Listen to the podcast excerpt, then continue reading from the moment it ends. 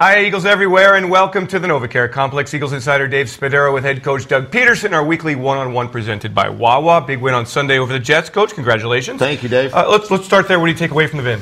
Well, obviously it's a win. Anytime you win in this league is uh, is a special thing, and uh, you know I take away our, our defense played outstanding. Um, you know, two deep defensive scores, the ten sacks, uh, just a just a dominating performance, and then then offensively doing enough you know, uh, uh, to open the game with a drive, uh, which was great, and then to finish the, uh, the second half there, or the second quarter, uh, with a touchdown drive as well, were, were, were, two really good things, and a field goal, you know, in the second half, just to kind of kind of solidify some things. But I thought overall, you know, it was a it wasn't a perfect game by any means. I mean, there's a lot to lot to take away from from the standpoint of corrections and things like that. But the fact that you know defense got on track a little bit and, and, and offense did enough to kind of keep uh, keep everything going, and, and again a win and got to three and two. Yeah, after all of this, three and two, tied with Dallas atop the NFC East. I know that Eagles fans and myself rushed to the television to watch the Packers Cowboys game.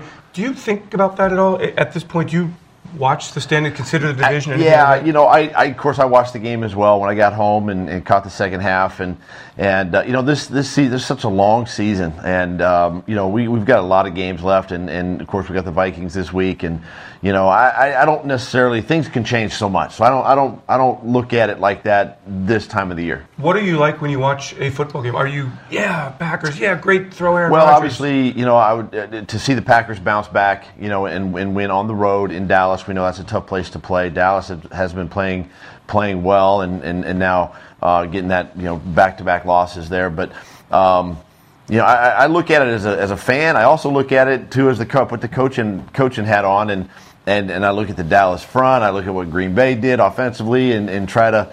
You know, okay, we got them in a couple weeks. What, what, what, what what's going to work? What's not going to work? And, and just kind of look at their personnel and, and really um, kind of admire and, and, and, and see the, uh, the caliber of, of team that Dallas has. But I was really impressed with, with Green Bay going down there and getting that win. Here's a question that probably doesn't have an answer.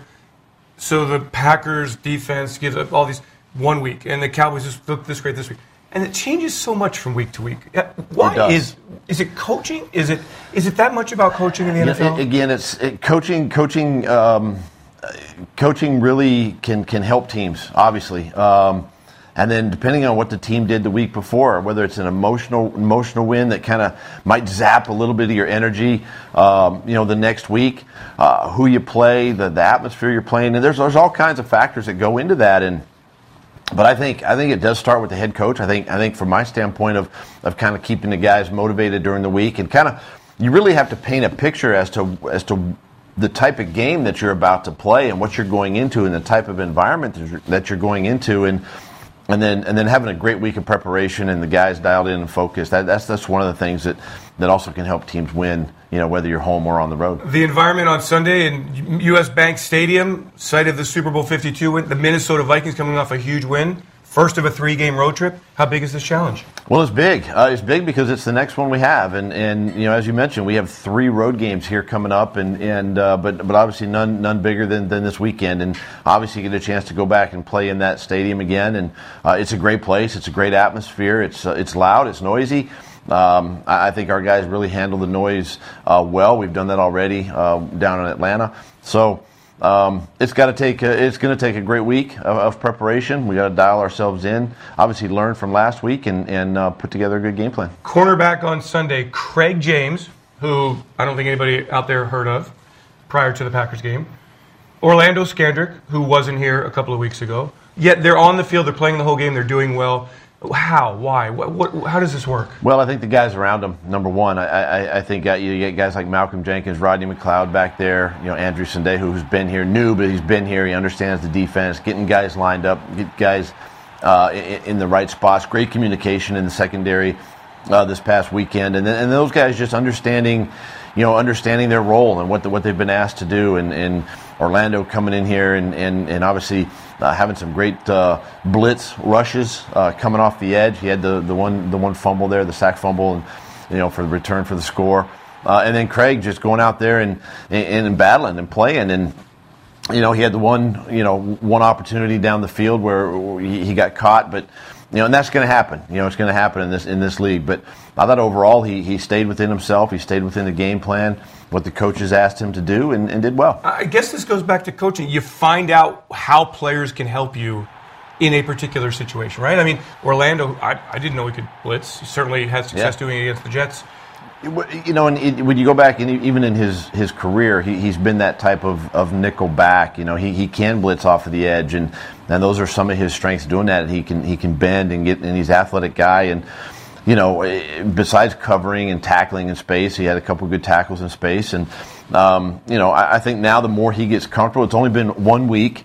So he's getting his legs, you know, uh, uh, underneath him. So I think I think going into this next week, he'll he'll be even better and and uh, you know understanding the defense a little bit more. How tough is that Minnesota offense? They had a big win against the Giants. Dalvin Cook has been running wild, catches the ball very well, which I thought was interesting, seeing how the defense would react to Le'Veon Bell. The first kind of multi-purpose back the Yeah. defense has seen. Good preparation for Cook and then for Ezekiel Elliott. Yeah, know, we did a, did a really nice job with with Le'Veon Bell, kind of corralling him and keeping him, you know, keeping him sort of in, in check.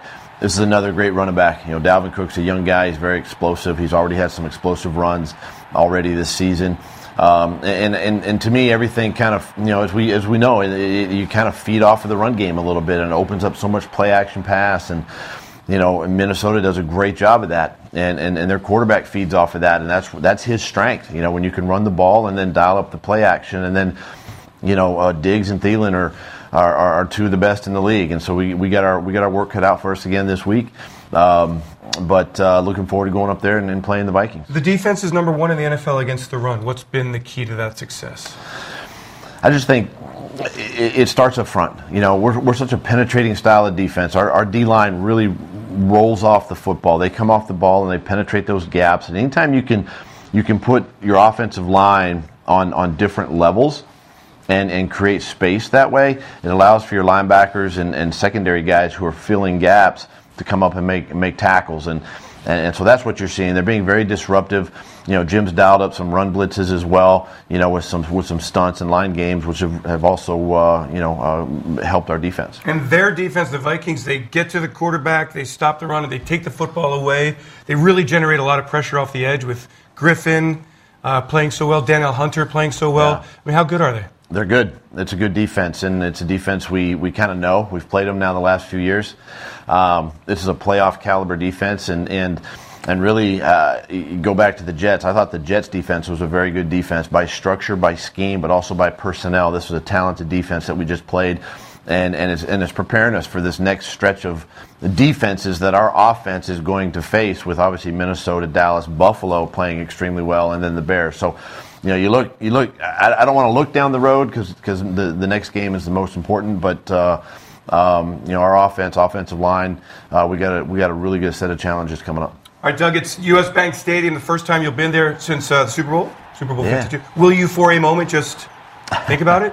I, I think so. Being back at the uh, you know where, where things really happen and we won a championship, it'll it'll it'll hit you a little bit when you walk out on that on that field. But but obviously it's a little different different uh, because we had a we had a, our crowd was kind of in our favor during that during that time where this is going to be a more of the hostile environment. You know, with a Viking crowd, it's always loud. When I my days in Green Bay when we went over to the Metrodome, you know, in Minneapolis, that place was loud and, and it was rocking, and, and so I would expect that same atmosphere on Sunday. Bring it on. Great atmosphere. Great, great, Great competition. atmosphere. Eagles Yeah. and the Vikings on Sunday, U.S. Bank Stadium. The Eagles looking to get to four and two. Thanks so much, Doug Pederson. Thanks for joining us here. It's our weekly one-on-one with the head coach, presented by Wawa.